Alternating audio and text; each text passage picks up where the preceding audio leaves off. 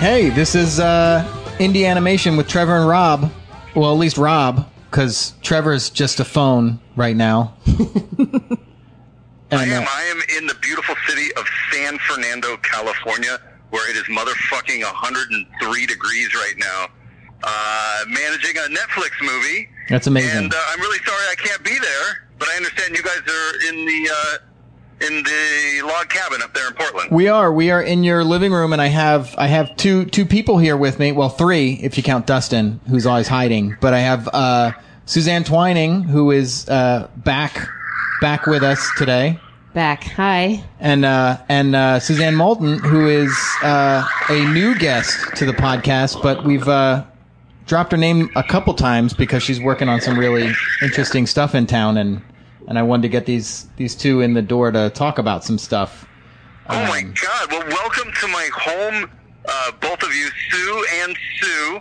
Suzanne Moulton, I think we have uh, met in person maybe once, maybe twice. Yeah. Maybe not at all. I feel like it, we must have crossed at one point or another, whether it was Bent Yeah, or I feel like, I know you. Yeah.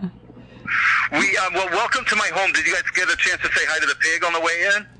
The pig was hiding. It's actually pretty hot here today, Trevor. Yeah, so. ninety seven, Trevor, in Portland. Yeah. Oh well, you know, there's some apples in the refrigerator, uh, or I'm sorry, in the kitchen that you guys can feed her on the way out. But I wanted to. I can't stay on long because um, I'm managing this picture, and we go into production in two weeks down here. It's a secret Netflix show that has not been announced yet, and uh, we just went from seven people last month up to 63. Wow. So we, uh, it's a lot of people for me to yell and scream at. But I wanted to see really quick before I drop off, um, if you guys want to hear what a Netflix show sounds like if I walk my phone into the fabrication department. Okay. Yeah, let's hear it. it.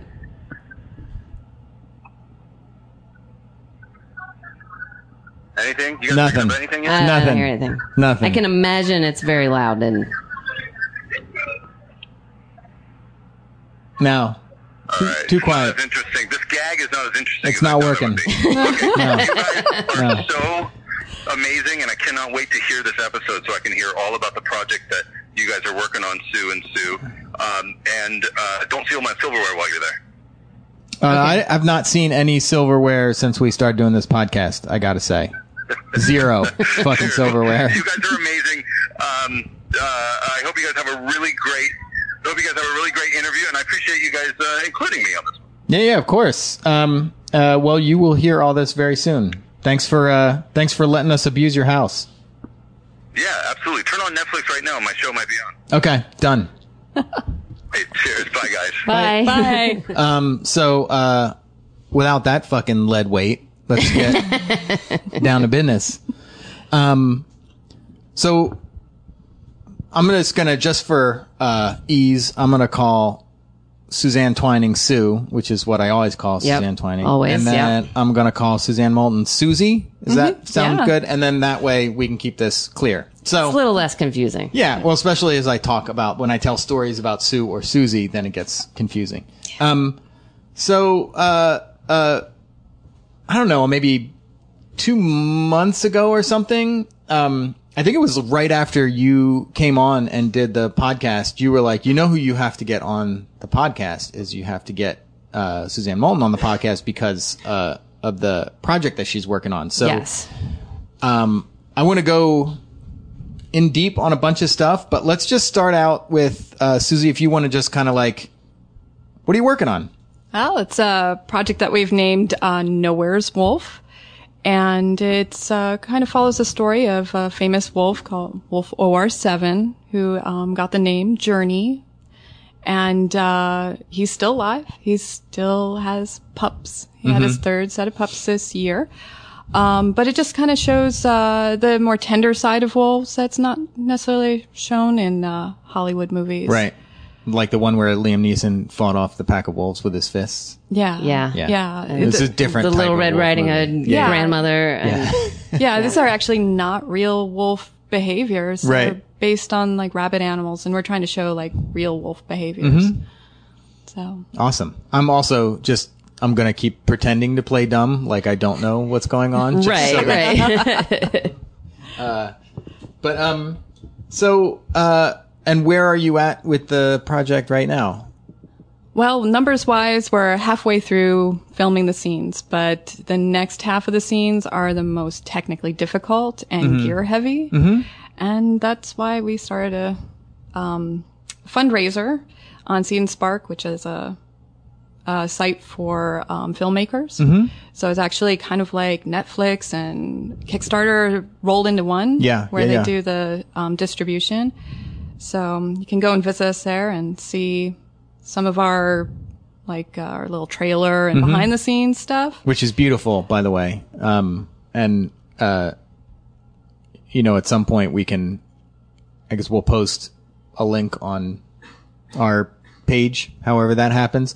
This is, you, you, uh, unfortunately, I'm the, the least technical person that's a part of this podcast, but, um, I know that there's powers to do that kind of thing, but, um, uh, uh, I've seen the stuff and it looks gorgeous. And I've been following you on Instagram, so I've been watching the Oh. fabrication go through. Like I've seen the the the little wolf heads happening, and um, so it's all gorgeous. So everybody who's listening to this podcast, you should go and check it out, and and then if you can, you should uh you should um help crowdfund this project because it's fucking amazing. Yeah, and they can also help us out just by following the project on Seed and Spark because that also gets us like discounts on film festival entry fees and the, you can help us in a whole bunch of different ways. Yeah. So even if they're not contributing money, they can still follow and keep up with the project and help spread the word. And people can contribute people. art too. We're, we're having uh, artists from all over just donate their wolf art to make our t-shirts, to make pins and all sorts of fun wolf things. Awesome. Um, so what started you working on this? Um, well, I've always been a wildlife artist, and um, it just I followed OR7 when he went into California when I was living down there, um, and when I moved back to up to Oregon, um, I just became more aware of uh, the di- diabolically opposed sides of the wolf issue, and I just really felt like they needed some some help with like rebranding mm-hmm. and you know showing them in our industry they're so negatively shown mm-hmm. and mm-hmm. just really wanting to um, help with that. And I think, you know, animation is such a good tool for kids to like grasp concepts. And, you know, it's for adults, but it's really good for kids and like any sort of environmental film that can be geared towards children where they'll absorb the issues. That message is a, a lot easily, more easily spread, I think. Yeah. Yeah. You yeah, know, yeah, yeah. for like a- sure. especially wolves are so much about the family they're very family oriented animals and um, all of the documentaries that have been put together about or7 just they're they appeal to adults but they just are really inaccessible to kids. So i want to make something where they could really um, dive into it get excited about the wolf like get excited about making their own little puppets about wolves and crafting and yeah just be a positive force. I mean, one. I think one thing that uh, that is really exciting to me about it is just that this is like such a total uh, indie project, like true indie project, where Yeah. you're shooting out of your house, right? Yes, we've set up two rooms as designated stages. Mm-hmm. And another room as our fabrication room. And luckily we actually have another room that's our little, um, workshop for metal and soldering and such like that. Mm-hmm. So yeah, we actually bought a house with it in mind that we could do a production like this in it. That's and, awesome. And continue on and help our friends do their own films too. Mm-hmm. We really want to continue this. And this is just like, just kind of our starter piece to show like what we can do in Mm-hmm. this situation. it's been for me it's been a really great place to work because it's just like going to someone's house and Right. hanging out and you know there's a nice kitchen and her dad makes chai Right. when i'm there and you know it's it's a very comfortable space Does it? And so it's not uh, hard on you to have like weirdo Sue. No, no, Sue's the easiest. She's so self-reliant. Hardly have to do anything. No, Hear that it- everybody yeah, yeah. take note Yeah, and she's brought so much gear to the project, and a lot of people have donated gear. Like a- Amy Adamy came in and she brought a bunch of C stands and a monopod, and Sue's brought her own tripod, and A- Amy Adamy is a is another uh, world class stop motion animator. For those those who don't know, Yeah. Now you She's know. doing some shots on the film as well. nice. Yeah. So it's not just, it's not all me. yeah, we also have um, Gerald Howard did some Okay. shots too, Awesome, really awesome. And Wendy Fuller. sweet, Yeah. So we got a pretty good, all star cast. yeah, all star Yeah. cast. yeah, yeah. yeah, Um, so just a little bit. So, uh, what do you do? Like before you were doing this, where you're kind of doing everything or organizing everything and directing everything. What what did what did you do? Well, this is uh, our well, my third campaign um, in support of wildlife in Oregon. Um, started out with one for um, the Elliott State Forest. Did um, Birds of the Elliott. Um, partnered up with the Audubon Society and to do a show, and also the Coos Art Museum down in Coos Bay, where the Elliott State Forest is. And um, did again sort of the same craft as doing the the needle felt and the textile art sculptures of the birds and their and the little babies in their nests, so that kids could really see what was in the forest that we're trying to save. And um, then from there, it went to working with another group um, about forest fire and understanding how fire, uh, how forests thrive with fire and the wildlife in there. And we built a puppet called Dottie the Owl for um, Thriving with Fire, a little um, ser- film series. And um, yeah, you can see that on thrivingwithfire.com and yeah, just trying to show how um, advocating for these wild places and these wildlife is really, you know, connecting that with the stop motion industry mm-hmm. really helps to advocate, and it helps draw pe- draw people in that normally don't follow any of these issues. Yeah, yeah. And I think there's something, I mean, you specifically have a very, at least in these projects, because I worked with you m- like many years ago. I like, think when I was first getting into stop motion. Yeah, I think it was because it was at Bent, and I think I was, I think I was still a lowly animator, and I think Oh. you were fabricating on something, I was Hey, wait a sec. fabricator, Wait a second. Wait a second. not the big shot, uh, but um, uh, but I- but uh, so you've fabricated for films and for commercials and all sorts of stuff in in you know your own techniques, but also whatever techniques they needed you to do. But uh, in in these projects that you were just talking about, there's kind of like an inherent handcraftiness that's that's I feel like is part of the methodology or the style, and then that feels very connected also to the idea of um, of just like uh, wildlife protection education and and and uh, you know as opposed to the the kind of like uh, standard industry method, which is uh, highly chemical and lots of putting two chemicals together to make uh, something else happen. Yeah. Um, Well, I did come from when I first moved to Portland. I worked in the scenic and display industry and got introduced to all those chemicals. Before that, my art was really focused on using really archival materials and really making mechanical connections, like stitching things together, not using any glues and using a lot of wire and, you know, fibers and things like that. So it wasn't until getting into like the theatrical business, then I started to get introduced to all these kind of glues and chemicals and mm-hmm. and what, products. What were you making before you? Like what when you were you make using archival materials? What were you making? Well, um, I was making sort of marionette uh, style kinetic sculptures. Okay. that was like my thesis in, in college. And, um, before that, I'd really wanted to, like when I was a kid, wanted to get into, um, practical effects. That was my main thing. I loved that. And, uh, I think Katie and I kind of followed a similar thing, except I was a little bit behind her and really got that, um, sort of discouraged by, you know, Jurassic Park came out. Yeah, yeah, yeah. I wanted to make that movie when I was a kid. I wanted Right. to do dinosaurs. Right. That was my my Right. love. And then they made that. So um and everything felt like it when I was in school everything was going towards CG. So I refocused on my own art. okay. And um but coming out of college I started working for a one man puppet show, making his puppets, doing rod puppets and and you know, one of my professors in college actually said, like, you should go into theater. And I'm like, that seems weird to me, actually. Um, but it was like the puppetry and, and I, I guess the single thread is that I kept on just doing my own art in amongst all of these kind of, um, commercial jobs. Mm-hmm. And, and now it's finally getting to have that, that personal work come out onto the screen.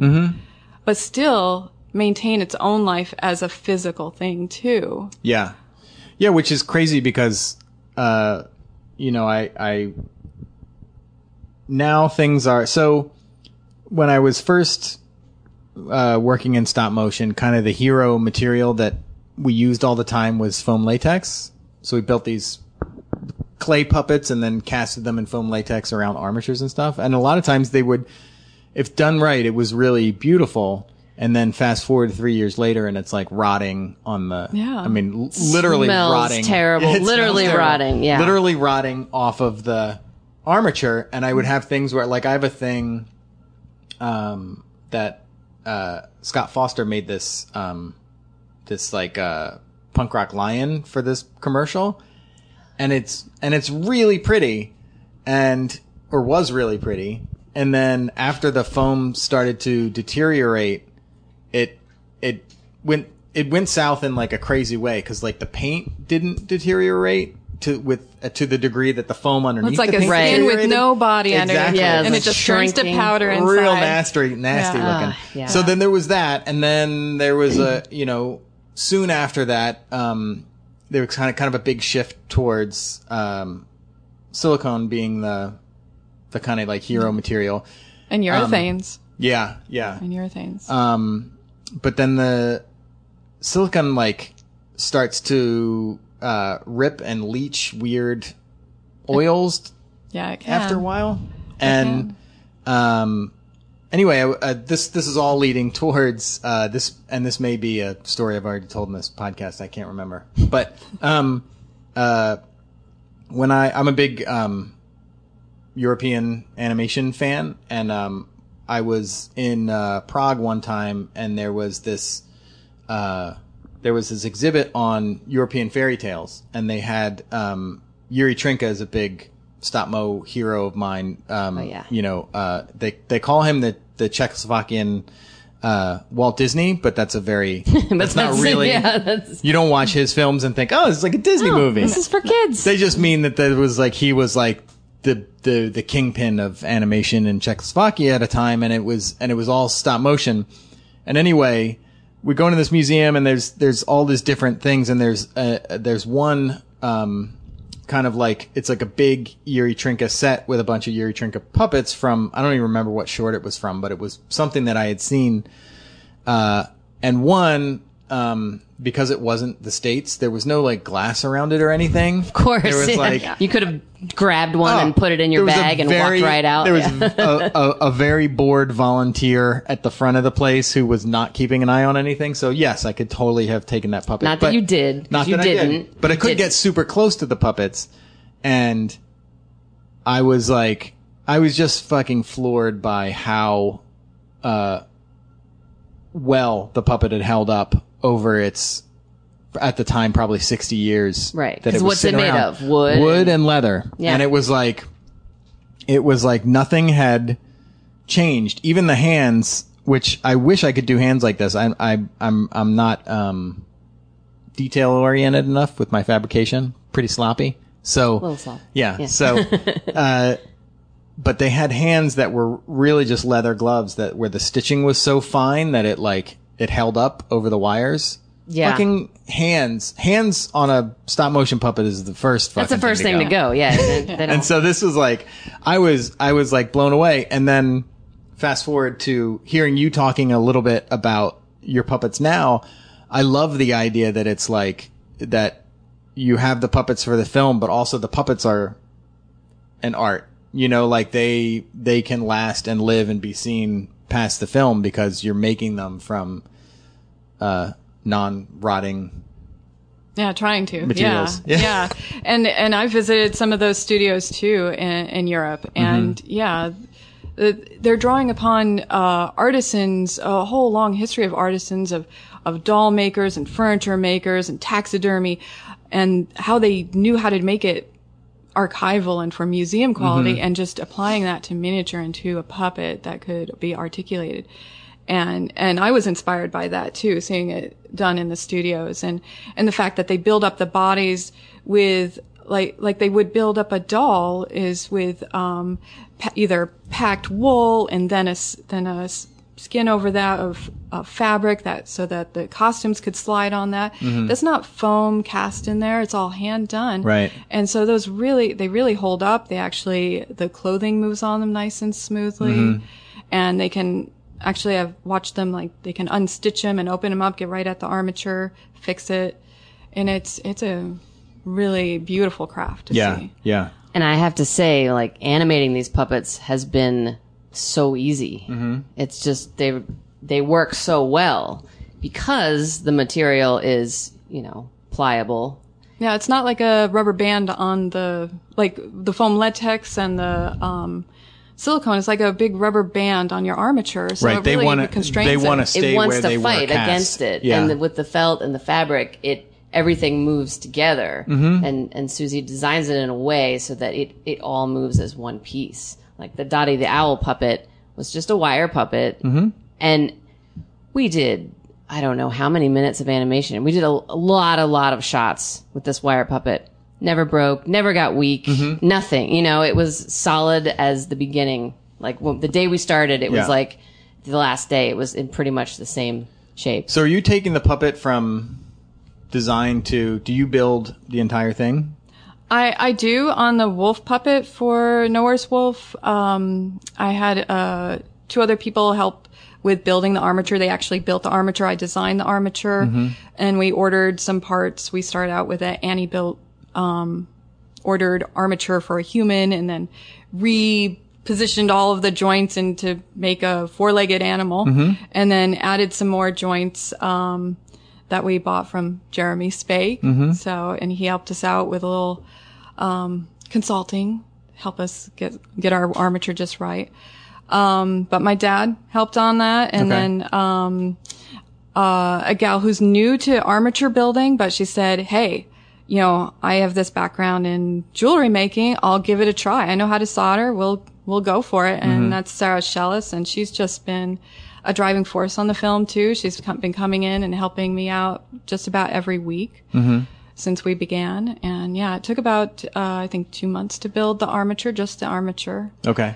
And, you know, it's three people part time. Mm-hmm. So it's not like 50 hour work Right, weeks. right, right. That's how. I mean, that's the weird thing about any. Um, I come back to like the, the having multiple definitions of indie film, and there's one that's really true, but it's not mostly what we're talking about when we talk about indie film. But when you get really to the more true version of indie film, at least American indie film, it really means like you're doing this out of the need or want to do it. It's a labor of love Yeah. for sure. you and know. it definitely when people say how long did something take it always is like well chronologically it took this long but that's that's me uh having to work for a living and do this you know and i think that that's a different thing you know i get so when i go to festivals i get so jealous when people are like see something beautiful and it'll be like yeah i work really hard on this and, you know i think the shoot was like it's like a three month shoot and i was like how the fuck did you do what yeah. where What were you? What else were you doing in those three? where do? I have to move and what paperwork do I need to fucking fill out so I can get something done in three months? That's crazy. It's like- crazy. It means you have a crew of like forty people. Yeah. And that's all they're doing is working for you. Yeah. And you're paying them. Yeah. You've got to be paying them. Yeah, yeah. I mean, you don't have to be, but you know, Yeah, you probably are. it's you should be. I doubt that you're not paying them. Um, so I guess part part of my wanting to like part of my my leading the question was like, do you feel like part of your um part of the art to you is is in an engineer? Like, is it engineering and sculpting and fabricating as I kind think of like yeah, I think it's you? all the way through. Yeah. Um, well, I'm an engineer's daughter. Um, my dad was in the filtration industry, so he's always bringing home, and he worked in a lab, so he was always bringing home all these different fibers and and wires and papers and things for me to build with, and then teaching me how like the physics of it works. And then my mom is also uh, a draftsman, so she comes from that technical side too. Tell like- tell tell Rob what your mom what your mom did, please. Well, my mom used to work for General Electric and they were subcontracted by NASA to work on the Apollo project. so she, Yeah, she, am I right? um, yeah, she was a draftsman for the Apollo project. She Nice. worked on illustrating the circuit boards for, for those modules. Um, and making sure that everything physically worked together. She always, she was actually the person that checked all the engineers' work to make sure the engineers' work worked. And, um, yeah, when she retired, they actually reta- replaced her with five people. Nice. Three engineers and Yeah. two draftsmen. Does it make it hard to go to your mom and have her check stuff? Like, do you feel embarrassed? like, Well, I, I loved it when I had, like, she was my best friend for, for all that, uh, growing up. And, um, sa- sadly, she's, she's passed away from terminal uh, lung cancer. Oh. And that's what really drives my passion for, you know, non-toxic Mm-hmm. materials. So let's talk about that a little bit. Um, you know, I think uh, all parts of the industry are, you know, you do what you have to do to get through it and to get it done. Um, but I think fabrication, obviously, because there's so many more potential chemicals and you're working with those chemicals all day long, um, uh, it's really hard to move it's really hard to do things in any kind of a green way. It's- it's really hard to get the right information. Yeah. you have to really think about what you're using and think about every aspect, like even uh, to the point of, you know, what glue is on on that thing that I'm working with. You know, that is part of the product that comes to you, and and you have to do your due diligence, and sometimes that's really hard, and you have to question like. Wait a minute. Maybe there was some way that this was done before plastics or before these kind of materials came out Right. and and do that research a little bit mm-hmm. and and maybe think about those other ways and sometimes you know i'm i i love the details of things and i can sometimes find a more laborious way to do things Yeah. but then there's another part of me that's really lazy and so i just want to do it the easy way mm-hmm. and so I have to find a balance between that. And when I look for a non-toxic alternative, I'm looking for some happy medium between that lazy side of me mm-hmm. and that want pro- detailed side of me. And, uh, yeah, I think there's quite a few, um, materials we could talk about specifically that, um, I would like to see replaced in the industry. Yeah. Because I feel like a lot of times in the production world, the the lazy slash quickness side always seems to win Yeah. with most people who Sure. aren't thinking about stuff. Well, and, and You also know. you're go- you're almost working in reverse. Like what when you were talking about uh, seeing people that are that are taking um, these these like uh, artisan techniques and then applying them to miniatures. Like uh, it's almost like what you're doing in the industry. A lot of times would be kind of the reverse of that. Is you're kind of like trying to say like I know that what you're used to doing is looking in this catalog for the best for a version of this mixture that's going to shrink slightly when you put them together or something like that but you're like you're you're working against what's already there to a certain degree. So it's one i think everybody has to be motivated that like yeah i don't want to i don't want to breathe in these cancerous Yeah, I mean it's a it's definitely like a should be a group effort on Yeah. any on any production, and sometimes you know if you get enough people that aren't totally on board with being careful, Mm-hmm. then it you know, it's easy. I mean, we're all guilty of it, Yeah, myself yeah. included. Yeah. Like, All of us. I have super glued plenty of things on my set with Yeah. no gloves and no mask, and it's terrible. Yeah. Like, and you know, and I have definitely gotten better. Yeah. And I know I shouldn't do it. Yes. And so, you know, a lot of it is retraining yourself. Once you know something is bad, Right. Retraining yourself not to do that. Yeah.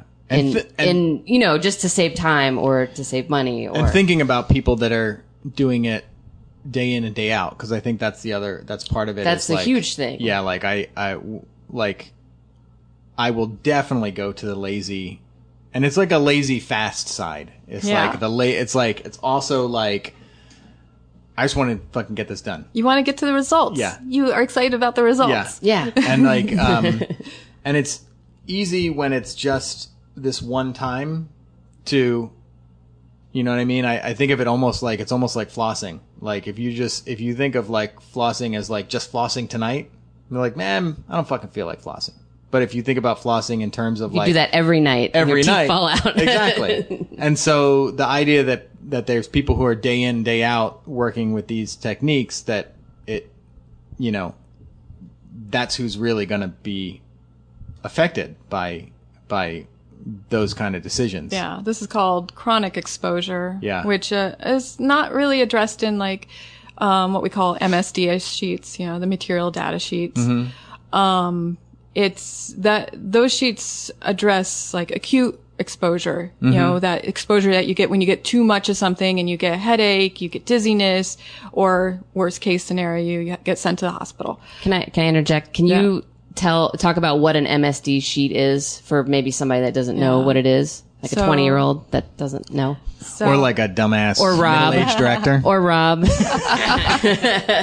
know uh, you know, a hypothetical. twenty year old moron or Rob, either one. all material, all chemicals out there are required to have a MSDS sheet, a material, um, what is it? I just know it's a material data sheet. So you can look up on the internet and the manufacturer has to provide this information about uh, the toxicity of it, what kind of adverse effects it can have to health, whether it's an eye irritant or a skin irritant, um, what kind of it has all sorts of technical stuff in it, but the basic of it is you can read the the more layman stuff, which is like, you know, if inhaled, this will kill you, or if you know, you know, if this is just uh, a skin irritant kind of thing. So you can always look to those, but what's not really covered in those because they're not thinking that people will use these materials in prolonged exposure is they don't talk about the chronic exposure. So say using super glue every day for 12 hours a day for 50 hours a week for two years straight. They're, they're not thinking that anybody's actually going to use it to that extent.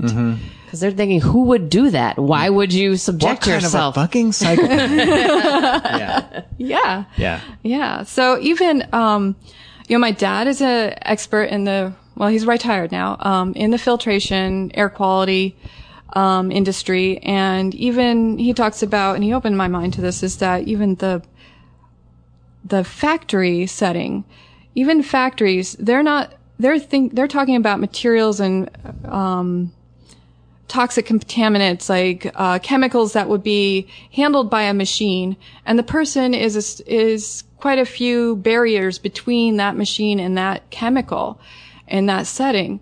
So when the differ the difference is in in a studio, you're for making miniatures, you're right on top of that chemical. You're actually manipulating that chemical with your own hands, whether they're gloved, but your nose is just right on top of Yeah, it. yeah, yeah. Yeah. You So- mean you you knew you you you hit that kicker and you get that sweet smell and you're like, hey, this is this doesn't smell This is bad. what they make Agent Orange out of. It smells Yeah. like Yeah. cherry. Yeah. Don't do this at home. Yes. Don't do this at This home. smells like my brain cells Yeah. Yeah. evaporating. I have a really so um my so needless to say, I have really bad habits formed from doing this for whatever it is now.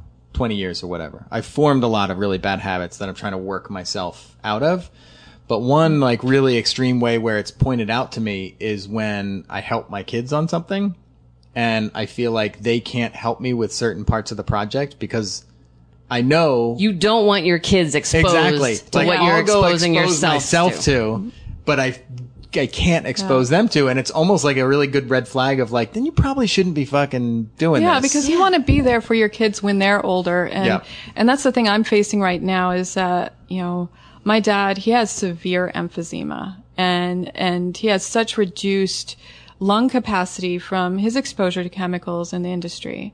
From Yeah. being kind of a watchdog of that. Yeah, yeah, He worked in the lab, and uh, you know his the company he worked for really spearheaded this the movement to switch away from using formaldehydes in filtration media. You know, in the filters that you use in your home, in cars and planes, all that kind of stuff. They they really led the way on switching to water base.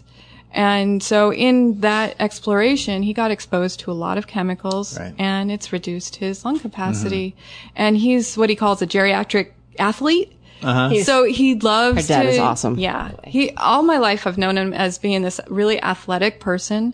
And to see him barely be able to make it up a flight of stairs is just tremendously heartbreaking to me. Mm-hmm. Um, he's not that old, but when you when his capacity of doing things is not the age that he is. So Right. you're so when they talk about like things taking years off your life is no you think about it is that ages you faster. So in the span like he's he just turned 70 this year. Um he's more like a 90 year old. Okay. So it's it's these chemicals age you faster. So, you know, when you're looking at, you know, your kids when you're 70 and and they're 40 and you think about like I'm going to be more like a 90-year-old when my kids are 40. Right. I want to be there for them. Right. Right. Right. Yeah. Yeah. And I can add a similar story because my father, so I grew up on a farm and my father sprayed tons of pesticides mm-hmm. his entire life, you know, and he died of cancer. He died of prostate cancer. Mm-hmm. And so did half of his farming friends in their 60s and 70s. They all got cancer and died. Mm-hmm. And so, you know, and I'm not saying that that was the reason Right. who knows? Yeah. But they were all, you know, they were exposed to stuff that they were not careful about. Right. And, you know, the warnings were all over the place. But Yeah, he yeah, would yeah.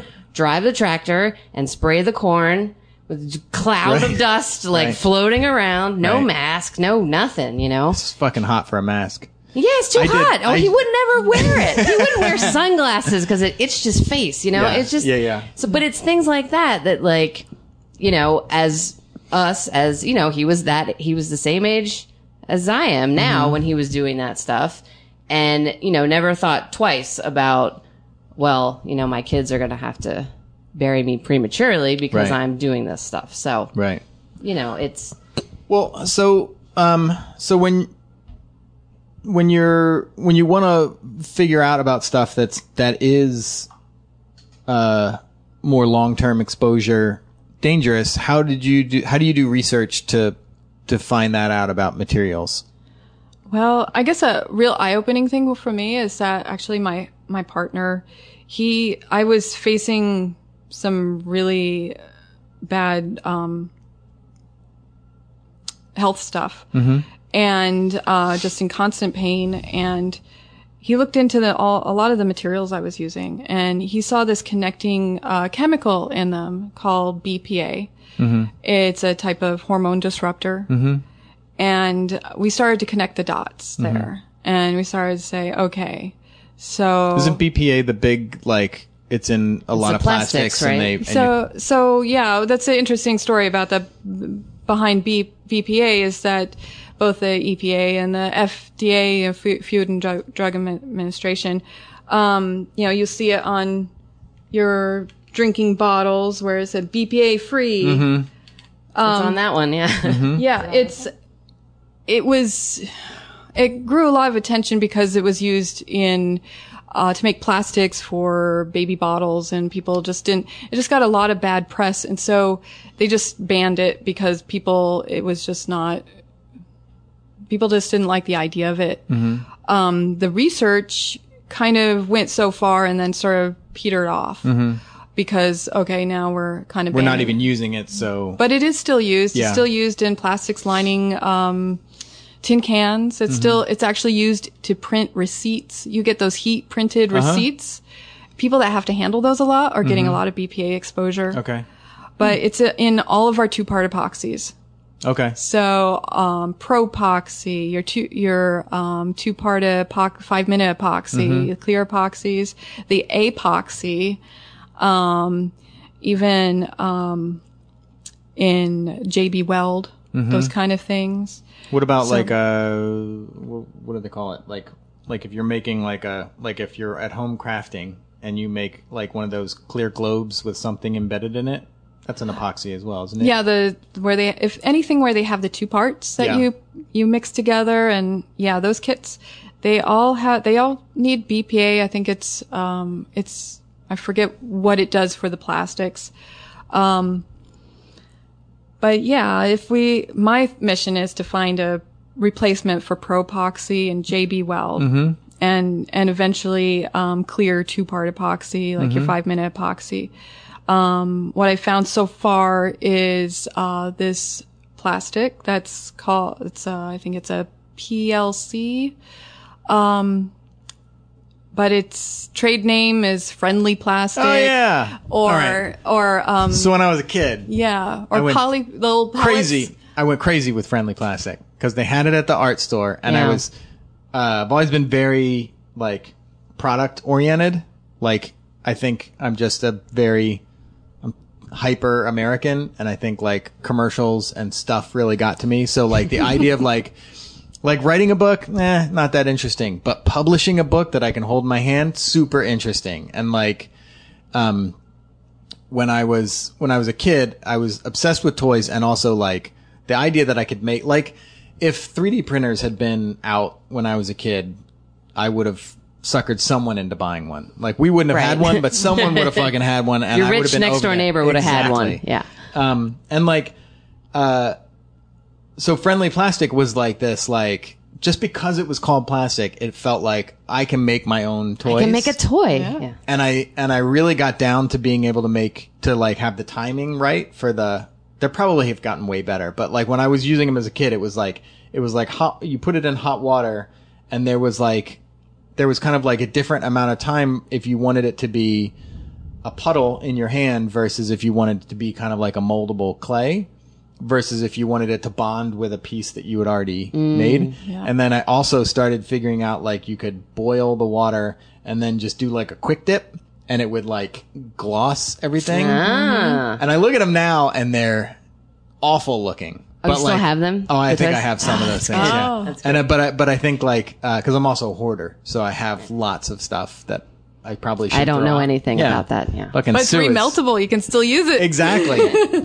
but yeah, so I so anyway, this is my long story of like I've seen that stuff, and actually I worked with. We did a felt project.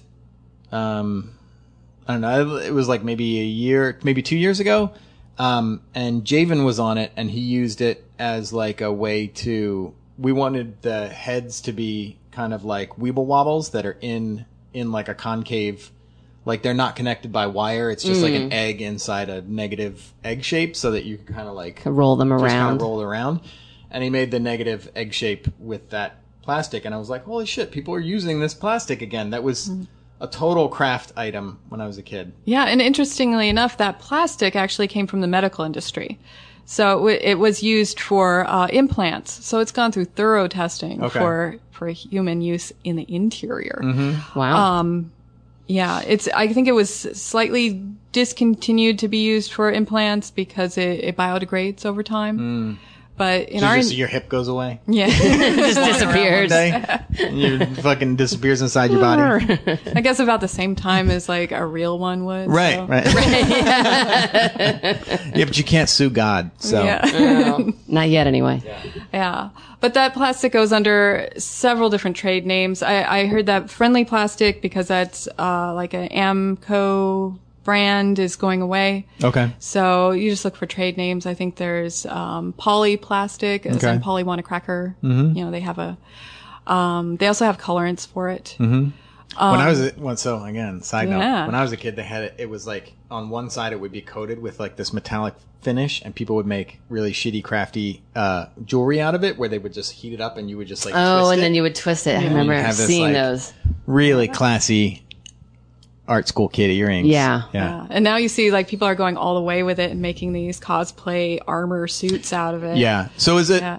Um, and and uh, it can kind of come in colored sheets. You said it can. There's also like well, there's the like pellets, the like translucent Yeah. pellets, and then you can buy dyes for those pellet or Uh, colorants. they're actually um, like color pellets. okay. I haven't played with that much. I haven't like my project hasn't called for it Mm-hmm. yet, but I I did um, get some to experiment with. So. And um, uh, say I had uh something that I use epoxy for all the time, which is I've got a epoxy putty or epo- li- like liquid, a two part two part Two-part. liquid epoxy, five minute epoxy. Sorry, so, Five minute epoxy. So if I if I had like a bunch of wires and I had two brass stock things to make a little armature joint out of, how is the is the is this friendly plastic type stuff strong enough that it could that it could hold in a I- joint? I wouldn't say like you would use it like for inside a square K&S to glue wires into. Yeah, yeah, I wouldn't okay. use it for that. I would use something else. I've been looking into for that purpose. I've been looking into. I'm not trying to stump you, by the way. I'm I really am trying to This understand. this is going to turn into what can Rob use to make his next film? Exactly. Well, because I want to get off of the. I want to. I want to stop doing, we want Rob to live a long time. or at least Yeah. a little longer. Yeah. For like uh, a JB Weld or a two five minute epoxy, I've been looking into like um, anhydrous gypsum, kind of like a really strong plaster Paris kind of Okay. uh, thing. And with that, you need to really key the, you know, basically uh, file the inside of your K&S to put your wires into so that the um, the plaster Paris, as I'll call it, the gy- anhydrous gypsum, has something to grab onto. Uh huh. You want that for actually for any kind of thing because the two part epoxy that will slip out too. Yeah, yep. Two part epoxy doesn't glue to glass very well at Right, all. It's right. got, you know, basically all I'm still using it for is to to get a dome over irises for my eyes. Uh-huh. But I'm st- I'm actually there's another um, hot water meltable plastic that's clear that I'm starting to play with that could replace that too. Awesome. So, yeah, and I don't like the bubbles. That- Yeah, yeah, yeah, as yeah. careful as I mix, I mix very slowly and very carefully. I can't get the bubbles out. I know there's people out there that can are amazing with no bubbles. Not me. yeah, not me either. My shit looks like there's a cloud inside because I do not mix slow. Um. Uh. But the I'd say that the friendly plastic, PLC, you know, polyplastic, whatever you you know it as as trade as a trade name, those are great for your epoxy putty replacements like Propoxy, like uh, Quickwood. Um, they're they're drillable, they're sandable. You can reshape them. You can, yeah, and they also are a little softer on your wires because they're they're it's like nylon when it's hardened. Right. Right. Right. Uh. Uh, I will stop grilling you right after this one. Oh. But um, is is uh is Magic-Sculpt bad for you? Yes. Okay. Shit. wear gloves. Always wear gloves. And and fume extraction. We can talk a little bit about fume extraction. Yeah, fume extraction. we should talk about that. Also, here's here's one thing I wanted to throw out that we will we'll keep going into detail, but another thing that I think is really great about talking about all of these techniques is that everything that you're using is something that is uh it's it's very personal film accessible. It's not we're not talking about like actually like the more you use stuff like foam latex or um, or uh, silicone casting or, or fiberglass construction, like that stuff where you need more and more of You need more space. you- facilities, yeah. big More quantities of stuff, of, yeah. of chemicals and stuff. And one of the things that I'm constantly talking about how much I love the kind of like felt revolution that's happened in stop Yes. motion is that, um, is that it is, it it comes down to something that like it's hard it's hard to do and it's and it's artistic, but it is something that you can get your hands on if you're just a solo filmmaker that's out there and you want to make something. This is something that has the appeal of like 80s claymation, I think, where where part of the appeal is like I can go do that. I might not it might not look as good, but I don't need uh, yeah, you a don't need dollar- mold making skills Exactly. and you know casting skills and all of that. yeah, I can go and buy these things at, you know, Michael's and Yeah. Start making Start things. sculpting. Yeah. Susie, maybe that would be a good segue to talk about like the materials you're using, we're using for Nowhere's Wolf. Yeah. Like just maybe run down the list of like Yeah. what what we're building everything out of. And when I say we, I mean No, I was gonna. I, Susie and the team. I'm just. Uh, I was moving- gonna. I was gonna be self-deprecating for you, but Yeah, okay. yeah, I, I beat you That's to it. Rob. Yeah. I just uh, move it around, but Yeah. it's great to move around. Yes. And so maybe talk about what what we're making the sets out of and the puppets and Yeah, well, for the puppets, you know, because I, I don't, I don't come from a molding and casting background. I come from a sculpture background, and a lot of people in this industry have those amazing sculpture skills. So, um, you know, I came across wet felting and then got into needle felting, and you know, it's a it's a form of basically compressing wool fiber into a shape. And it doesn't have to be just wool fiber. Wool fiber happens to be nice and crinkly, but it can be um, polyfill, it can be cotton fiber, it can be any kind of fiber that will tangle. I teach classes on this and people are just amazed at what, you know, you can use linen fibers and, and all sorts of things. So what is what like what is um, wet felting versus needle felting? Um, it's just the mechanics that you use to actually get the fiber to tangle with itself. The the wet felting uses water and soap to and friction to to compress the fibers into each other.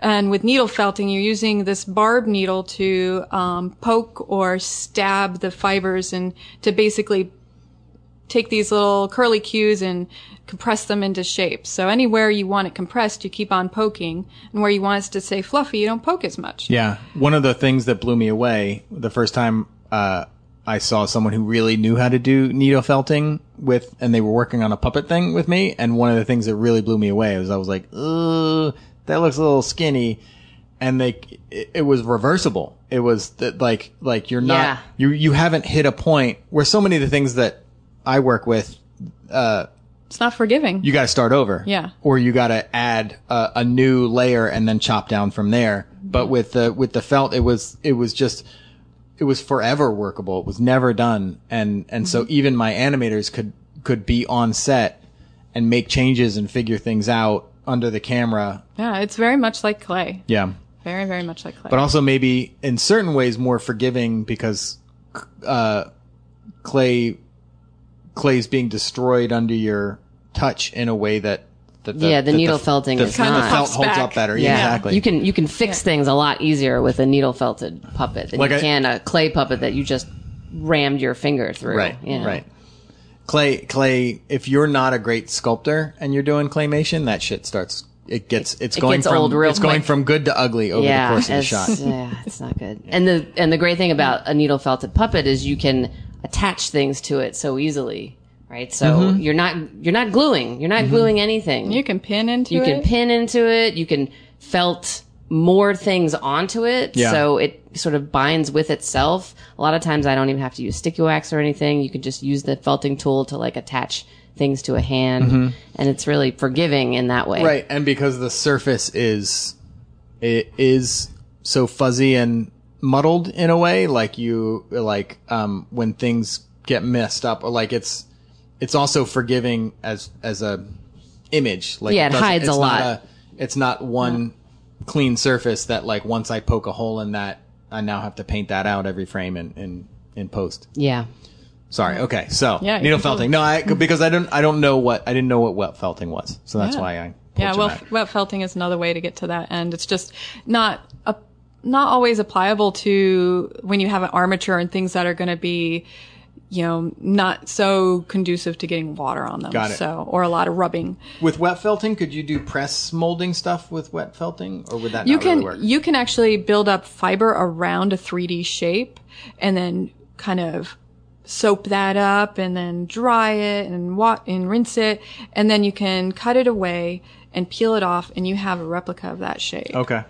And then you can needle felt back the seam that you, mm-hmm. you cut open. Mm-hmm. And, and we did that actually, um, to create the poof on, um, the poodle in, uh, Frankenweenie. Okay. So yeah, so she had a, like a little uh, wet felted sphere on top of her head, and then we needle felted on top of that her nice little Bride of Frankenstein stripe. Mm-hmm. So, and and that was when I got to work over in the UK, which was amazing with McKinnon and Saunders. nice. Yeah. Yeah, and and I bet that's also. I feel like when I see McKinnon Saunders armature work, I've seen it up close a couple times, and I'm always like, "Oh, that's like that's what happens when someone who who um, has been doing something in depth and for long enough that they ask questions that I would never ask, but I'm glad somebody did. Like, do you know what I mean? Like, Yeah, they're, yeah, they're thinking they- about they things know. on a level where like. I wouldn't until it's too late, or I would never, and then I would never be able to like have something that moved like this. You know, just the the the engineering mind and expertise of puppet making over over time. I think is one of the cool things with stop motion, where I think um, people get more valuable as they go on because their their skills are not getting outdated by technology. It's it's the reverse. It's that there's their their every bit of knowledge is building uh, to Absolutely. being able Yeah. to do things. and they better. become the keepers of that knowledge Right. because Yeah. Right. not that many people do it. Maybe Susie talk a little bit since we're on McKinnon and Saunders about your experience with that studio over there. Oh yeah, Pete and Ian, they are just amazing artisans and geniuses too, and and they treat their uh, their studio and their people like family. So everything over there is, it's f- uh, health and safety first. Okay. I, I learned a lot about the materials that I didn't even know was to- were toxic. Uh, things like the fast cast, they call it something different over there. But that fast cast, they actually have a own, a separate room where you have to go into, put on a bunny suit, and there are two different uh, fume extraction systems and a shop vac there to clean up afterwards. And that's where you do the grinding to, to clean off your casts of fast cast. So not in my basement with my next to my lunch. no, No, Yeah. not No. at your desk next no, to the that person dust, that's that working dust next is to you. super toxic, and I had no idea. And like, you use a shop vac afterwards to vacuum yourself off and vacuum out your whole your whole little area and the piece that you're working on, and and it just keeps it all there. They have that kind of kept aside. Yeah, so yeah. it's a safe. So the rest of the studio stays safe. And yeah, they just had all sorts of really smart protocols Mm-hmm. there. And yeah, they were just a, lot about the hand making. Like in the armature department, it's amazing to watch the armaturists, just the precision that they made everything with ha- by hand with cut, just like using jeweler's saw to cut things Right. perfectly. And Right. yeah, it's a, it was just an honor to work there and Yeah. learn from them.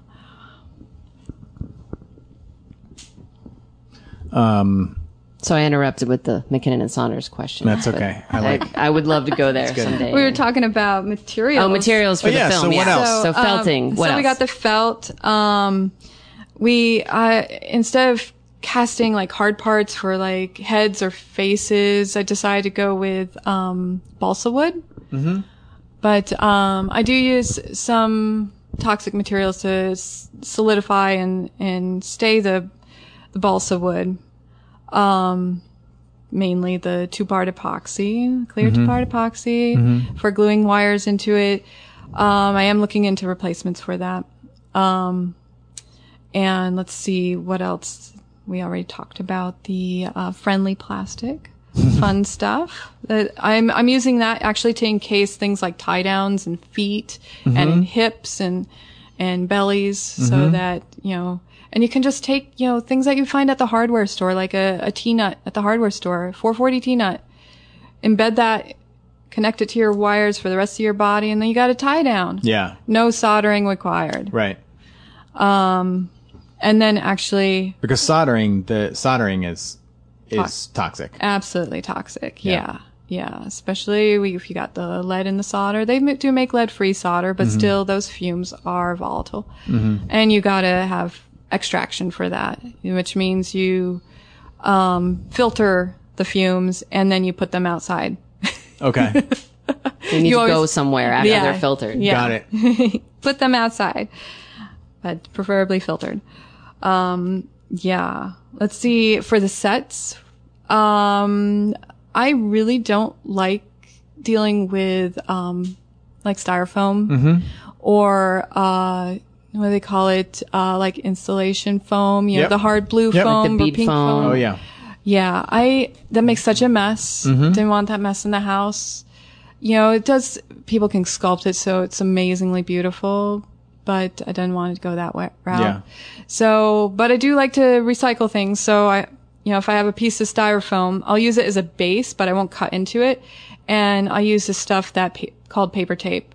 And I just have to say that um, Matt Brooks introduced me to this material that I'd been using for years to make labels and to do boxes, but I'd never thought about it as a replacement for paper mache. It's the best thing ever. Okay. I can't say enough about it. Yeah. Um, yeah, we're building our entire sets with this whole surface. It glues down to things. It's like all in one. You just have a sponge and this tape and you just rip it off. You don't even have to have scissors and you can create these fantastic structures really, really quickly. Okay. So it's like that brown tape that you use for like packing Yeah. material, right? It's like Right. A, it's like packaging tape, Yeah. Right. and it's got the glue on one side and it's like paper on the other side. Yeah, and the thing is, it's um, non-tacky glue, so it's water um, activated glue. So if you're looking for it online, you want to look for gummed paper tape that's water activated. okay.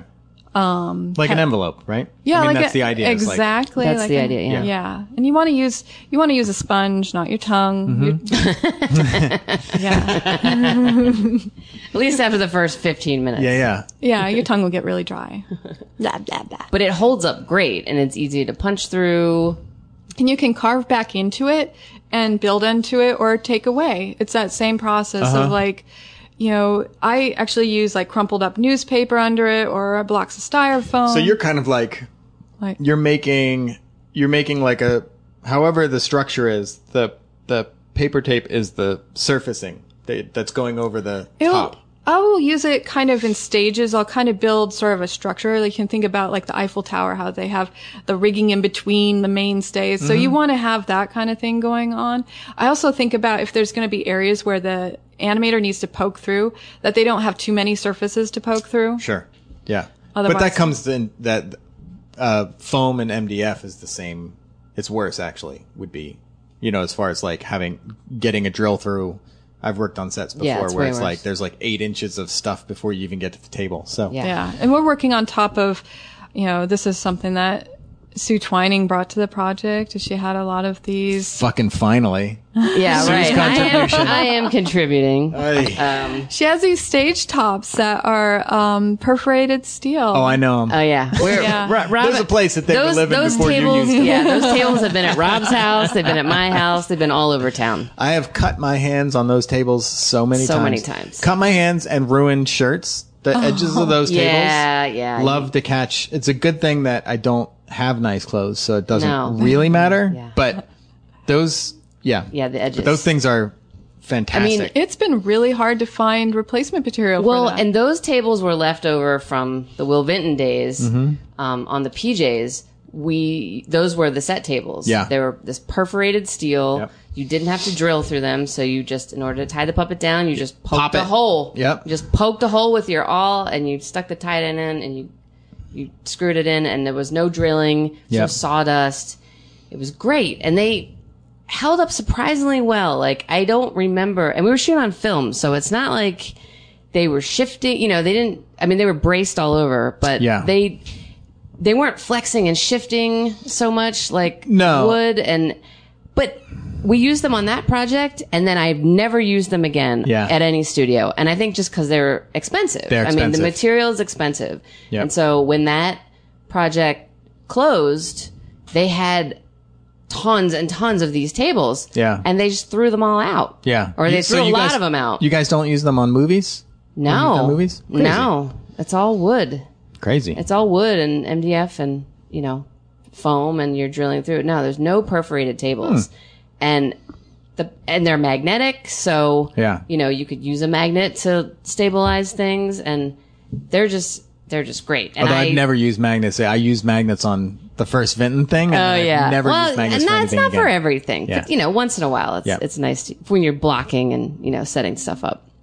But the perforated tables make it great because we I don't have to drill walking a four-legged character, Right. And we're trying to limit the use of rigging mm-hmm. because of our budget. We don't want to be painting out a rig in every single sure. scene. So by having the perforated tables, I don't have to move the entire puppet to get the drill in there Right. Right. to tie it down. So that cuts out on rig removal. You can also do one of the things I love about the perforated tables is that I think this is exactly what you were just saying, and I'm just going to reword it. Please do. But because I, but no, no, no, I just realized that I'm about to completely repeat you. But like in in walks, my favorite thing is, is like I could use the shortest tie downs possible. yeah, totally. Um, so I could get. There were a lot of times where I where I could get the tie down into the character's foot a frame before they planted, mm-hmm. and then like basically like push it through. See, Yep. See where I'm gonna go, and then punch Yep. a hole and put it through. And I didn't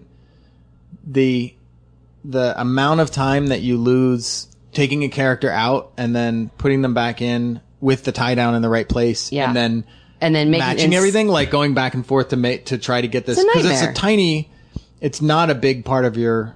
It's not a big change. It's a, s- it's a, as far as the sequence of frames, it's a tiny change, but you've completely taken something out and put it back. In when you're so drilling that finding it- hole, Yeah. a lot happens Yeah. between the time you put that drill that's in a- um, there. but you know, the perforated tables are expensive, and we're using them because I have them. Yeah, yeah. You know, they've been stored in my garage, and, and actually, they're flat. They're flat. That's the other. That's the other problem. So when you're doing yeah, they're hills and flat. stuff so they that- have to be built up, Yeah. and then you know, Yeah. then you have to have something that you could poke through. Right. Yeah, we're trying to disguise it and design design our sets around it so, Uh-huh. so that we use it to its best advantage. Yeah. Well, you had me fooled. I didn't know you were using. Oh, So it looks good. Great. um, so what else? And maybe talk about the fabrics, the fabrics on the on the sets because that's pretty. Yeah. Yeah, I you know, counter to what I've learned in the industry of miniatures is that we're going really big and huge with our our weaves and and the look of the fabrics. So I really want them to look like fabrics Uh-huh. and I want the textures there. So and sadly we lost one of our largest uh fabric places in Portland here, so I've been just going to Fabric Depot. Yeah. Rest in peace. yeah, bye bye. Um, been going to secondhand stores, thrift stores. Um, Scrap is a great resource here in Portland. That's the scrap scrapbook making plate. Like they have like Um, stuff for making. Scrap. That's the what's it called? What's it? What does it stand for? Um, it's like the craft. It's like nonprofit. Nonprofit. Downtown, and they, take every yeah take everybody's uh, extra supplies of So any it's like kind. ends, right? It's like it's like if there's Anybody can donate. Yeah. and then they sort through it. They have a lot of fabrics there. They have a lot of okay. Have you I've never been? there. You've No, never been to about it. I've Scrap? oh there. my gosh. You It's- maybe you shouldn't go there. Yeah, your probably- wife. It might, sounds like it's not a great idea for me. No, your wife might Um, never forget. yeah. It's a great resource. Okay. They've got all kinds of stuff there. Yeah. Little containers and yeah. little tiles and Yeah. just, you know, all kinds of leftover art supplies. Yeah. Yeah. I hope I, in several of the cities I've lived in, there's been a place like that. So I would, you know, look for that kind of place in your own, in your own city. Um, that's been a great resource. Uh, let's see, where else have I been getting fabrics from? Um, we've been trying to source some of our wool locally.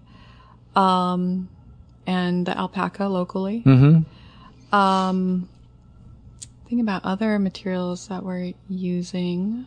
You could have just like a pet alpaca, and it's that's Yeah. your you're just going and harvesting all the time. We almost We should, have a- maybe we should have a studio alpaca. It could cut your it's just- grass. and it's always just missing a chunk. Like it's never clean. Right. It's just like You're treating It's it like a money like a poodle. Like you're just yeah, you're just like We have I to have two that alternate them, so exactly. you can have a two year growth on one and one year growth on the other. Yeah. Yeah. Make it fair. Mm-hmm. um, what amazes me the most about using like the fabrics is like Susie and the and the crew haven't really been painting anything on the set. Like the sets That- are that's- pretty much That's one thing is we made don't, out of the fabric yeah, we Interesting. don't and the want any colors of the fab- fabric. Yeah, no, no paints. Definitely, that's uh, counter to our style. Is that we want the the fabrics to be the color, Uh huh. and and if we need to create a little bit more color on it, then we can add some wool fiber or some other fibers or yarn Mm-hmm. or things like that and layer up. Um, I'm not even dyeing fabric at this point. I've been collecting for like probably 20 years. Yeah, yeah. So you Because we're all pack rats, Yeah, right? yeah. The hoarder mentality got something to start with. right in with Yeah. the stop motion world. Yeah. So yeah, and I'm not a knitter, but I I love weird textured yarns and and like little laces and things like that. So I always I just see that material and I say, oh, that looks like this kind of plumage on a bird, or I look at that and that Yeah. looks like leaves. And so I'm always collecting those things, and now it's finally I got to use them. Yeah, yeah, that's awesome. Do you feel like sometimes, like when you're like, is, are there ones that you've been holding on to that you almost like are scared to use because you've been they're like you've been holding on to to this them like for a special- certain project. Yeah. Yes, there, there is that, and then I I'll cut off just a little bit and say, okay, I'm holding that aside. I'll, I'll let myself if if this little test works out, then I'll let myself work use a little bit more. Yeah, of yeah. that. I have, so I have a um I have a real bad uh, wallpaper habit, and Ah. the film that I'm working on is um it, every all the background stuff is made out of old wallpaper pieces, and there's definitely like a right before because you only have one. You've got like a square foot. Yeah, and it's like a. That's 12 by got. 12 or whatever, yeah. and I'm Yeah. like I'm always like kind of the same thing. Like, well, I'll just look at this little. Let me just let, take this little piece for this little part, and if it if it if it looks good, then maybe I pull the trigger on this. But then I never get to.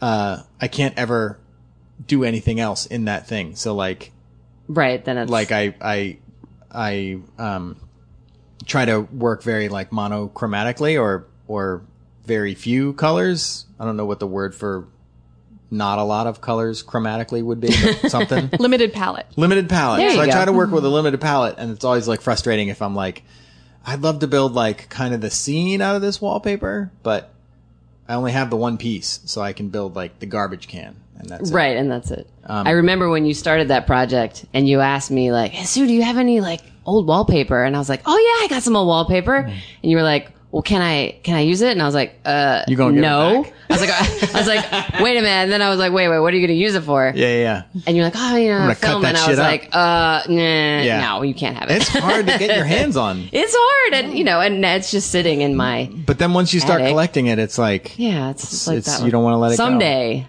I'll use it. And also, so like, cool. there's some certain things you can scan, and you could work on top of it, and and have more of it. But a lot of a lot of wallpaper is like, um, Well, it's the the the there's like luster of it. yeah, It's there's like a- finish, there's finish and tone, and so like there's certain things where like if you only see it from one angle, you actually don't get what's kind of special about it because it's Yeah. got this is this one part of the print was slightly glossy, and then the rest of it's matte, and like that's what you're That's what subconsciously cool. that's what you pick up Yeah. from the Yeah. wallpaper.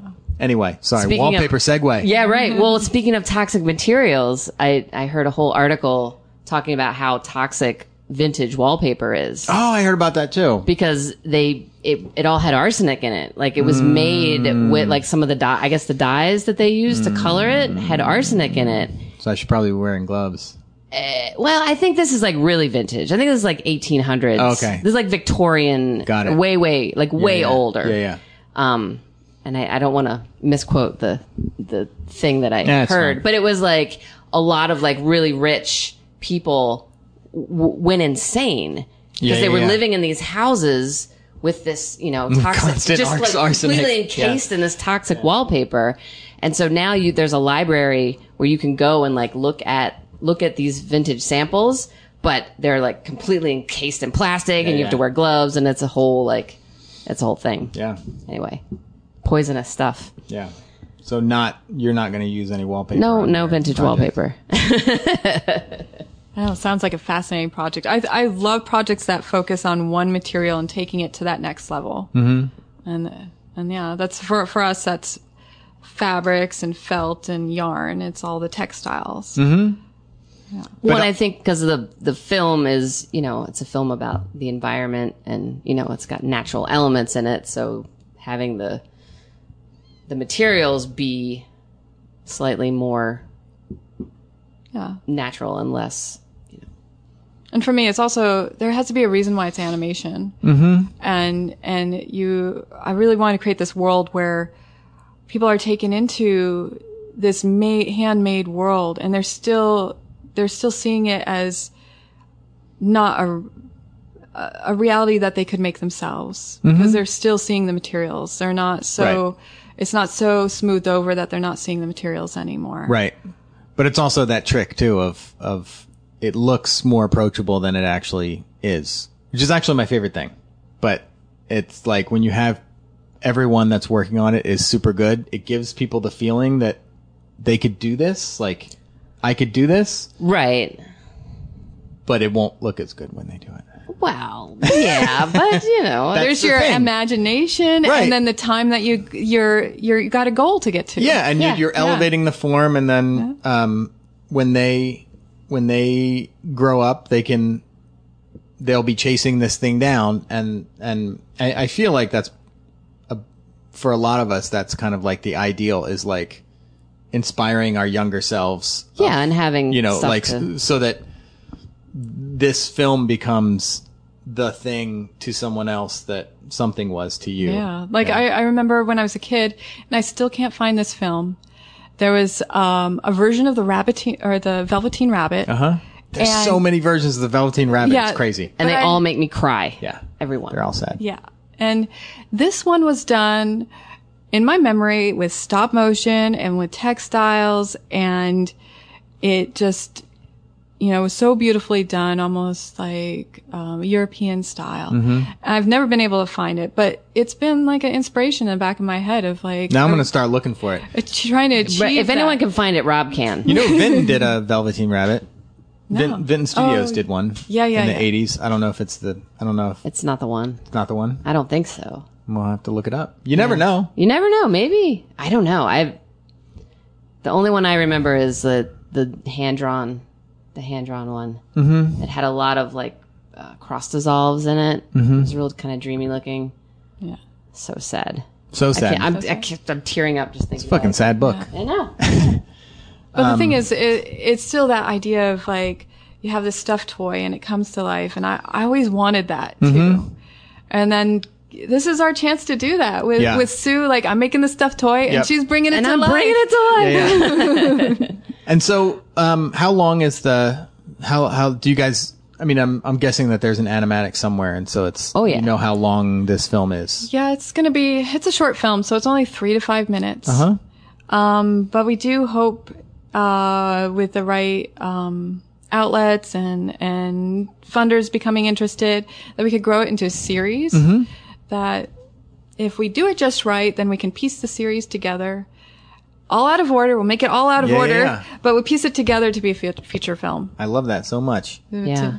And you know the the film that we're starting with is you know basically just an opening of Uh-huh. OR 7's life because Just a piece. Just, a piece. Yeah, it's just a little chunk. So it'll, I think it'll leave people wanting to see more about him and what happens. Mm-hmm. It's a little open ended. That's awesome. He is Oregon's most famous wolf. Yeah. And, and I, honestly, I didn't know that much about OR7 until I started working on this project. uh-huh. And now I'm like, and now I know a. Obsessed. lot more. Yeah, it's, Yeah. it's pretty amazing. The story. That's awesome. And let just for so uh in case people started turned off the podcast to do something for 20 minutes and then are coming back out. That never happens. where we can know. they where where where again should people go to find out about the project? Um, well, we have a website. It's nowhereswolf.com. and there, right now, we're running a crowdfunding campaign and you can click the join our journey button and that'll take you to our crowdfunding campaign where we have our pitch video with our trailer and behind the scenes videos. And if you even scoot down further on that site to the media tab, you can see even more behind the scenes videos. So on Seed and Spark, that's, um, seedandspark.com. You, it's a fundraising um, site for filmmakers, and it's a we have the potential to uh, uh, distribute our film, stream it through them. Um, we have a couple of different options, but they all they have all sorts of resources for filmmakers, including if you follow us, we'll we will get um, some discounts on film festival entries, and that, um, as I'm learning, is a Yeah. big cost. Yeah, it's crazy, yeah. especially domestically. Yeah. It's almost like once you start applying through Europe, you're like, oh, not only are their films funded, but then they have the all these free festivals, and like in the states, it's like the Yeah, it's so money driven. yeah, you are you Yeah. you're it's pay to play for just about everything. Oh, and one more thing, Rob. I Yeah. wanted Susie to talk a little bit about air filtration. Oh yeah, you mentioned it, and then I interrupted yeah, and you, then, and then I we never came interrupted, back. and then we went off on our tangent, Got it. as always. yeah, yeah. But it's super important and something as you know an animator I don't understand anything about because I'm not working in the spray booth. But you're exposed to but it. I'm exposed to it and I'm next to it, and Got when it. it's not right, I can smell it. So, Okay. um, yeah, could you maybe talk about that? Yeah, yeah. So my dad is a resource, being a expert in the filtration industry.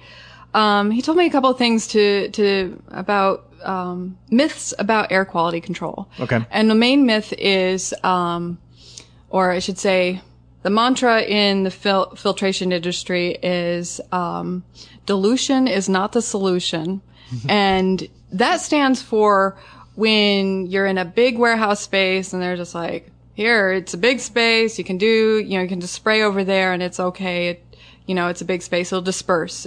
You know, that's the dilution part. So that's a big myth. Um, dilution is not the solution. Um, you're still going to breathe that stuff in. It's just going to come back around. It just, it might not be in that moment, but later on, somebody else is, you are. And, and everybody contributing to the same space is going to increase the, increase the poor quality of the air. So we talk about this as, uh, to- toxins in the air or contaminants. I might co- refer to it as contaminants. So to control those, there's uh, two ways, and they need to work together. Um, there's source control. So that's right on top of the, the thing that's creating the contamination. You know, your, your stinky, um, two part epoxy Yes. or, uh, your spray or whatever. And then there's also ambient air quality control. So this is like the dust and toxin filter that's like an air hung unit that sits in in the room and just kind of runs all the time and cleans the ambient air that fills the whole space. Okay.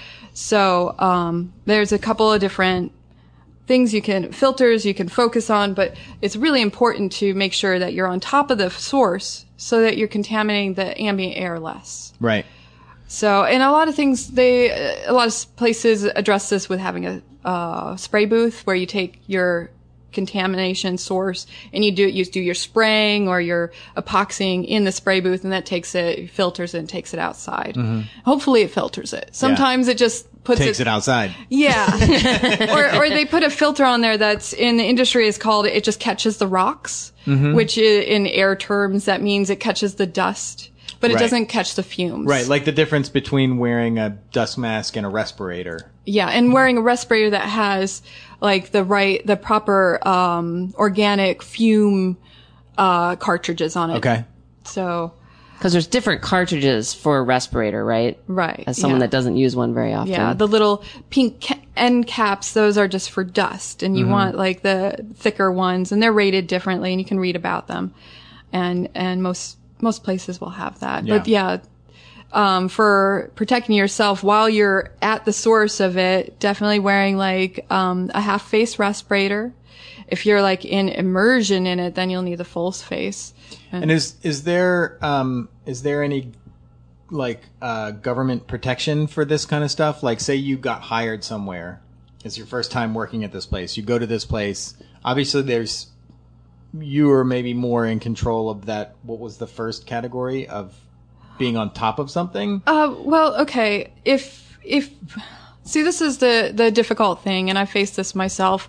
Um, you have to get your yourself tested by your doctor, run a bunch of tests to see what your toxicity level is before going into a work environment where you're going to be exposed. Okay. So that they have a starting point to compare against. Mm-hmm. If you don't have that starting point, there's no no way to know where those toxins are coming Got from. Got it. And you can't like look around a place and be like, I mean, you can have a basic idea that Yeah. like, okay, they've got a filtration system, but if you have a spray But- booth, there's not really much to know. You can't know whether the spray booth is is properly filtered or not Yeah, by this looking at it. Is there? Well, you can. You can look at the type of filters I used, how clean they are, when the ah. last time that they were replaced, that kind of ah. thing. What, yeah, definitely what type of filters are used. And then also, uh, you have to have makeup air. So you, when you take the air out of a building, mm-hmm. air has to come back in from somewhere. Otherwise it creates a, you know, a negative pressure. Yeah. And in fact, in si- factory situations, they have to be very mindful of this.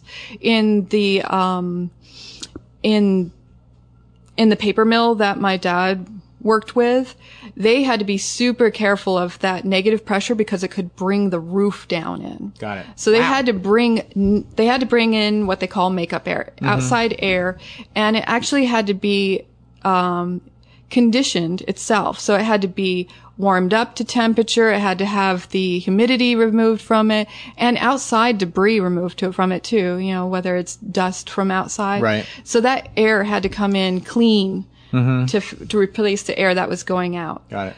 Um, and that's something that's not always considered in in different studios mm-hmm. even at the home studios like Yeah. you'll feel that negative pressure when you try to open your door to go uh-huh. out it's like why can't i get the door open that's because you're sucking all the air out Right. you've got negative pressure Right.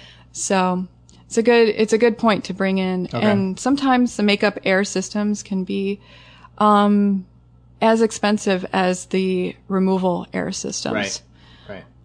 But uh, if you're working in your own house, you can have a fan bringing in fresh air. Just make sure it's in some other location than the air that you're pushing out. Right. So you're not just mm. cycling the You're same. not just Yeah. blowing it right back into your house. That house. sounds Yes. familiar. I used to have a thing that was called. It was the second iteration of the hot box, and it was a mm. trailer. It was like a like a, a shipping container that mm-hmm. had been outfitted with electricity and quote unquote ventilation, but it was it was not good. Not, A, good. not a good system. And I'm pretty sure that the Rob made spray booth that was in there was was just a, a Just recycling your Just- air. containment yeah, unit. just yeah. that was just Yeah. like that was actually making sure that I It, breathed. yeah, it was making was sure that you out. brought Yeah. it right back in. And the thing is too, you got to think about um, the fumes that are created by these toxic materials. They're heavy. The fumes and the dust and such, they're heavy, so they're going to fall to the lowest part. So if you're working in a basement studio, you want to make sure that when you're pushing that air out, it's not coming back in. To where it's lower, like in your basement. And if you're pushing it out, try to filter it so that you're not putting bad stuff in that you're then going to circle back around. Right. And uh, yeah, you can do. Um, there's the uh, basic, the rock filter, as I put it. that can be something as simple as um, the batting that you would use to make a quilt.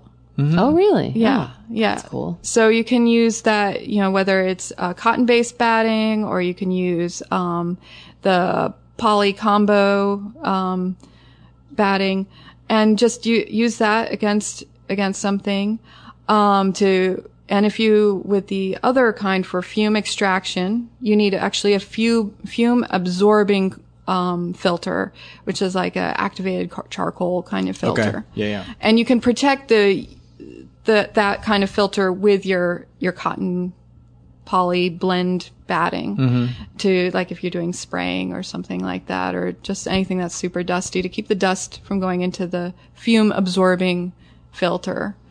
So this little at home stuff that you can do to help yourself No, out. that's super illuminating. You should. I I feel like there's a book here or something. There's like a Yeah. thing. There's like a. There's like a some, some sort of. You should be making money so off that, this like, uh, information. Um, but, but yeah, it's amazing. I that's all stuff I don't think about, but need to. Yeah, it's definitely the two systems work to go together. The source control and the ambient air quality. Those t- both need to happen because a lot of things escape that source control filter, whether it's like a desktop fume extractor. Mm-hmm.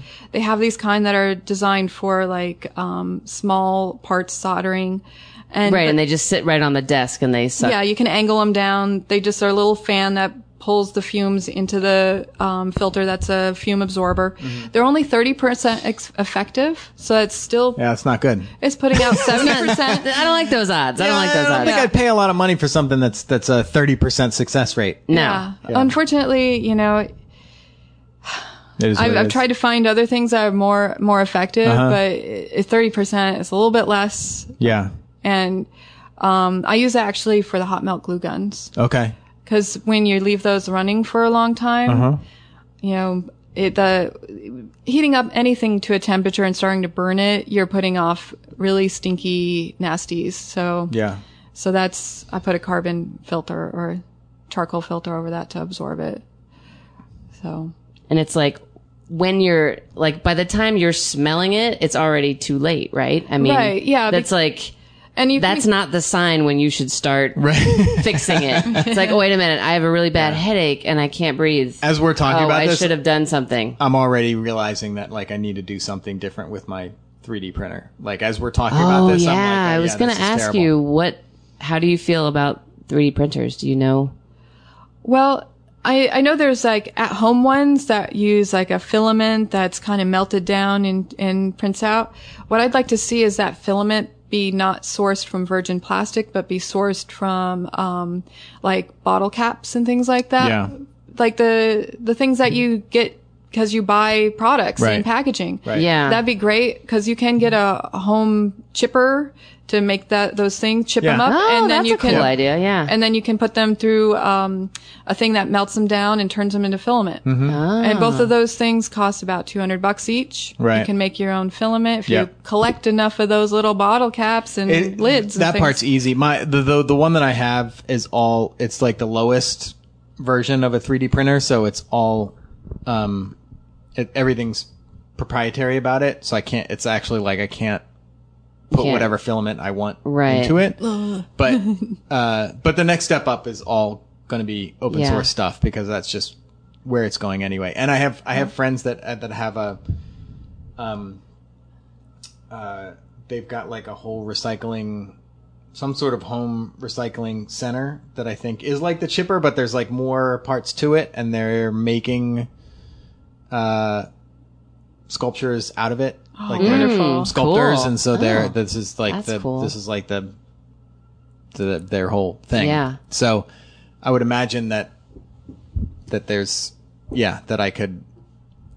There seems to be no end to our access to plastic, so I I, I, I yeah, that's I- for sure. I- It I should be a community project, Yeah. really. Like, I'm sure the schools would really benefit from it if Yep. people just collect, had a collection center and then they'd have like this never ending source of plastic for their 3D printers. right. yeah. Um, But for fume extraction, definitely use the combo, I'd suggest. Mm-hmm. The thing to keep in mind though is that when you're not using the filters, they're still going to be working. So you might want to wrap them up in like Ziploc bags or something like that just Right. to, to Right. lengthen the, their Oh, lives. Yeah, so when they're I- not on. Yeah. Charcoal's just absorbing everything that's going on, no matter what. Yeah, exactly. Because I wonder about the 3D printers because it's such a new, like the home ones, you know, it's such a new technology. Oh, I guarantee. And like little kids just putting those things on their desks in their bedrooms and Well, like, yeah. you know, I mean, it is, it's are the- exactly. It's literally a hot glue gun that's melting a, a filament,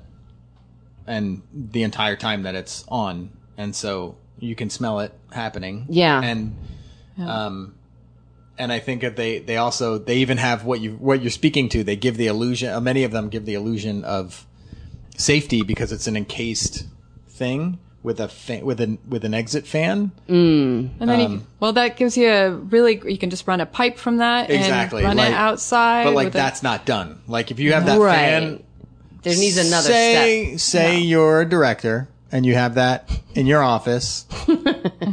Hypothetically, of hypothetically, uh, running that, it doesn't, the, that fan, none of that matters because it's all just s- going into the air that I'm, Yeah, it's probably just keeping the mechanics cool or something Yeah, like yeah. that. It's it's the same thing with like furnaces and um, air conditioning units. The filters that you put on those are really for the machinery. It's not to improve the air quality. Right. It's to keep the machinery from getting glommed up with your dust and such. right, right, right. Right. Well, cool. This is Yeah. Very eye-opening stuff. They do make 3D printers though. They're they're um, can print uh, cardboard Mm-hmm. Ooh. and can print cool. ceramic. Yep. I'd like to see those. Almost anything you can push through a tube, you can, right. you can do a 3D can printer print. with. Cardboard. Oh, I didn't know that. Yeah. That's cool. paper pulp. Yeah. Well, thank you guys so much for coming on the podcast. This is awesome. Yeah. And um, I didn't for even having fucking miss Trevor. Fuck him. Trevor, who? Ah, we, we totally missed you, Trevor. I tried to curse more than I naturally do just to make To up make for him up not for- being here Yeah. because I know that I know that um, Trevor would have wanted. He wanted does that. bring a certain element. like I'm talking about it like he's dead. Um, and um, yeah, I I I'm super excited uh, about this project and about um, Seed and Spark because I had no idea. So now I have to go and Yeah, it's it's and- pretty great, and I think we have to raise eighty percent of the money Mm-hmm. to get funded. to get funded. So it's a little different than Kickstarter or some of the other ones Uh-huh. where it's like Kickstarter, you have to fund the entire project, or else you don't get any of the money. yeah.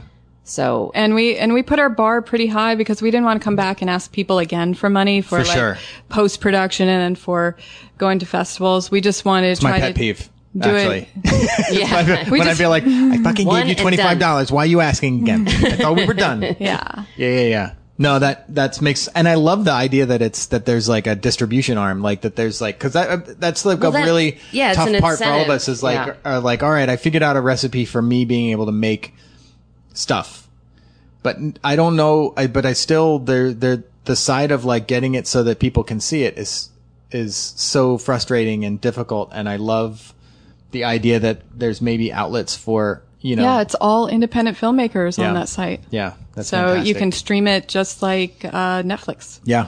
That's awesome. It's gonna be great, and you know they have we have lots of good incentives, and I, we didn't talk about this earlier. I'm gonna just Mm-hmm. Yeah, yeah, yeah. interject it really quick. But one of the incentives is Susie can come to your production and talk about the materials That's that you're amazing. using. Right? Yeah. Isn't that one of the? Yeah, well, there's One of a the- couple different ways. Uh, you know, it can do phone conversation or, uh, you know, video conference, that kind of thing. You, if you got a question about a specific material or interested in a non-toxic replacement, I can do that consultation and it's, it's part of the, the, um, the reward for, That's awesome.